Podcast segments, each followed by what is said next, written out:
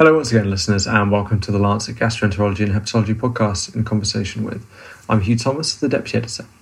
In this episode, we're discussing a randomized, double blind, non inferiority trial of liraglutide versus colesevelam for the treatment of bile acid diarrhea.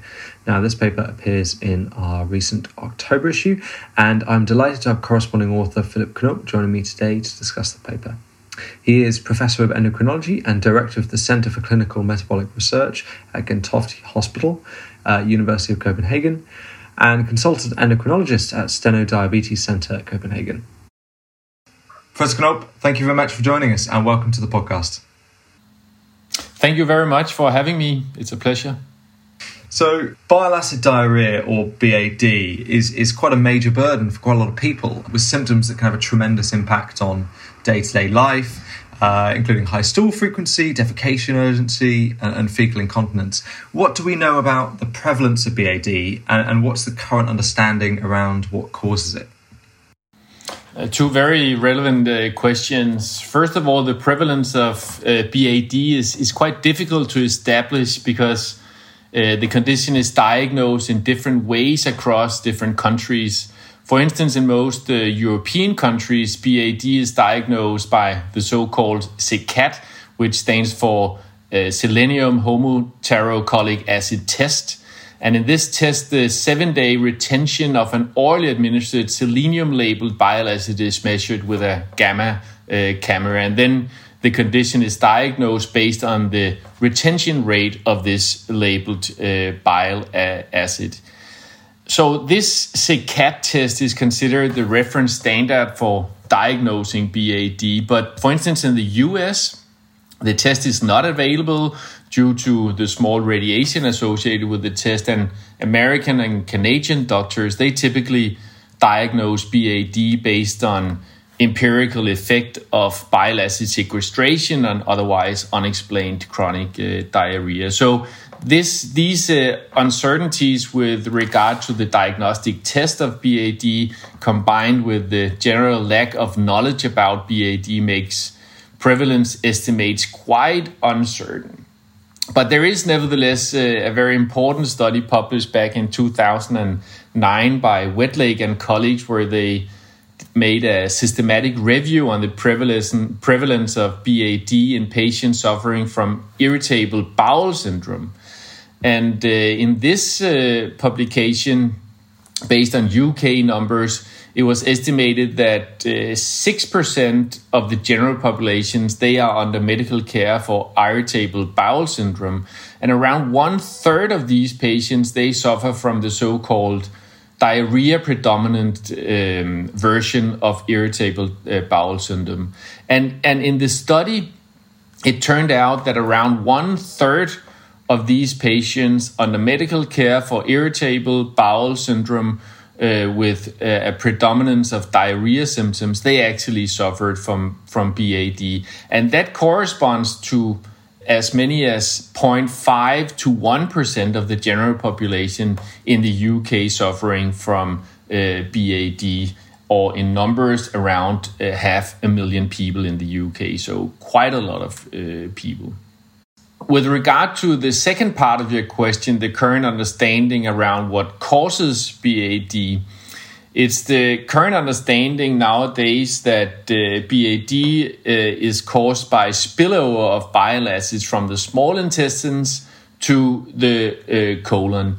And in the colon, bile acids are not supposed to be in the lumen uh, of the gut down there. And that is also where they cause these symptoms of diarrhea, urgency, stomach pain, and so on. So the the idea here is that there simply is too little reabsorption of bile acids through the small intestinal tract or and perhaps combined with an increased uh, synthesis of bile acids simply causing that spillover into the colon.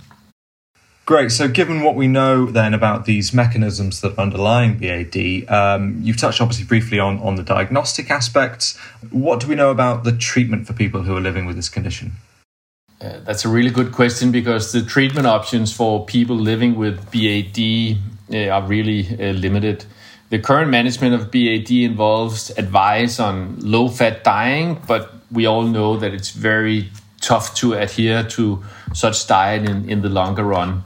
Also, treatment with bile acid sequestrants, which sequester bile acids in the gut lumen, preventing them from causing the so called troubles in the colon. And these drugs are, first of all, expensive. And also, many patients they experience an inadequate effect or intolerable side effects from these drugs. So, therefore, new treatment modalities are obviously highly needed. And so, then in your new trial, you and your colleagues are investigating the efficacy of uh, uh, glucagon like peptide 1 receptor agonist liraglutide for, for BAD, which maybe at first glance might seem a bit of a strange choice of agent to some people. Um, what research led you on to uh, looking at this study drug in particular? The research behind uh, this paper actually reaches more than uh, 10 years back. So, when I was a junior doctor, I kind of grew up in a department of internal medicine comprised of two sections, both a section of endocrinology and a section of, of, of gastroenterology. And, you know, that really opened my eyes for the both the clinical but also the scientific cross field between these two uh, specialities. And and that was that's also why in my research career I've really been focused on understanding the integrative role of the gut in human physiology and also its role in metabolic diseases such as obesity and, and, and type 2 diabetes and how gut hormones can be utilized for the treatment of these uh, conditions. And then when I back in 2009 read a paper in Cell Metabolism dealing with how bile acids can actually stimulate GLP-1 secretion from from from the gut, I really became interested in, in, in bile acids as metabolic uh, regulators. So you can, in a way, say that we started more than 10 years ago focusing on how bile acids they stimulate GLP-1 secretion, but we ended up in this study investigating the clinical utility of GLP-1 induced modulation of bile acid synthesis and the enterohepatic circulation of bile acid. So it this study actually turns things uh, upside down, you know. And and, and uh, over the last 10 years or so, one of the studies that we uh, applied in order to understand how bile acids stimulate GLP-1 uh, secretion actually involved patients with the BAD in whom we hypothesized that GLP-1 secretion would be high due to the excess uh, bile in the gut lumen. But but that was uh, not the case. That's a, that's a study we published uh, earlier this year. But that study really opened our eyes for BAD as a debilitating and underdiagnosed condition with no uh, effective therapies. And, and, and coincidentally with that, in our outpatient diabetes clinic, we actually initiated treatments. Uh, sorry, we initiated treatment with the liraglutide, this GLP-1 receptor agonist, in patients who had diabetes, but coincidentally also had BAD. And these patients came back to us and said, So, I mean, you initiated some anti diabetic therapy, but it's a miracle that it actually t- caused total remission of uh, BAD uh, symptoms. So, moving from 10 diarrheas per day, they actually had completely normal bowel movements with only one stool per day uh, and, uh, and no uh, diarrhea. So that really, you know, that was really the foundation for this study. And knowing from both patients and also the literature that no good medical therapies exist for the many people suffering from BAD, I mean, it was a no brainer to design this uh, randomized control trial. And I mean, that's a perfect jumping off point to now talk about your trial. What were the key design, design criteria and the decisions that you made? Can you just overview that for us? Yeah, First of all, we needed an active comparator as these patients they suffer from multiple daily episodes of water stools, they have urgency, fecal incontinence, and so on. So we, we, we couldn't really go with a placebo controlled trial uh, with an arm with no treatment. So, so we opted in for an active comparator. And uh, we designed it as a randomized control trial a parallel group study with two arms, and we chose the, chose the best in class bile acid sequestrant called colesevelam as, the, as the active comparator. We used the, the highest recommended doses for colesevelam, uh, and we also use the highest recommended dose for liraglutide uh, for, for, for diabetes. And, and the dose for liraglutide, uh, we had, of course, tested that in the two cases that we published, uh, uh, have published uh, earlier. In terms of um, the non-inferiority design, we thought that it was appropriate as you know no other trials have investigated liraglutide in, in, in BAD. Um, and we made the power calculations based on the primary endpoint, uh, which was the proportion of patients experiencing a 25% reduction in daily bowel movements. And we chose a non inferior margin of, of 15%. And based on these calculations, we could see that we needed 25 patients in each arm to show uh, non inferiority at a 50% limit with a with an 80% power. Wonderful. And so, what were your key findings then? The key finding is that compared to colesevelam, considered standard uh, of care, six weeks treatment with the GLP-1 receptor agonist liraglutide was not only uh, inferior, but it was also superior in reducing stool frequency in patients with BAD. And uh, it also turned out that both treatments were actually safe and had quite benign safety profile. So no no bad surprises there.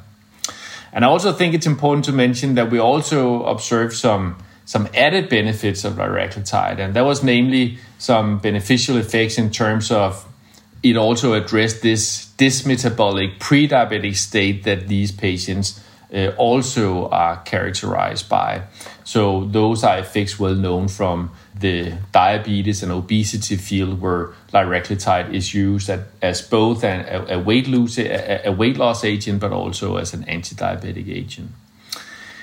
And uh, lastly, uh, we also saw, in contrast to colesevelam, that liraglutide actually increased the reabsorption of bile acid assessed by the, the SeHCAT modality. And we also could see that liraglutide uh, decreased the bile acid synthesis, considered a, a, a key uh, pathophysiological trait of uh, BAD. So liraglutide really, you know, rectified some of these core pathophysiological features of BAD. Sure. So, uh, I mean, given these kind of quite pleiotropic effects, these quite you know diverse beneficial effects for patients, um, how do you see these findings being taken forwards then? Yeah, first of all, I hope really that people suffering from BAD will benefit from uh, our findings. Um, you can say that despite the relatively small number of patients included in our study, it, it actually represents one of the largest randomized controlled trials investigating the effect of medical therapy in, in BAD. So I really think our results should inform both patients and healthcare professionals that liraglutide should be considered a first line treatment uh, in BAD. And uh, also, I think our trial really opens up for a number of new studies. Uh, I think it would be great to see trials, con- first of all, confirming our results, also trials establishing uh, the long-term effectiveness of liraglutide. Our study was only a six-week study. It would be great to see trials with longer durations. I also think it would be great to see studies on the effect of liraglutide, perhaps combined with colesevelam in, in people suffering from really severe BAD with two-digit uh, bowel movements per day and very severe uh, symptoms. And then uh, lastly, I think, and that is also something that we are uh, contemplating on ourselves, you know, designing studies uh, dedicated to dissecting the mode of action of our liraglutide in, in these patients. That, that That's also very important, I think.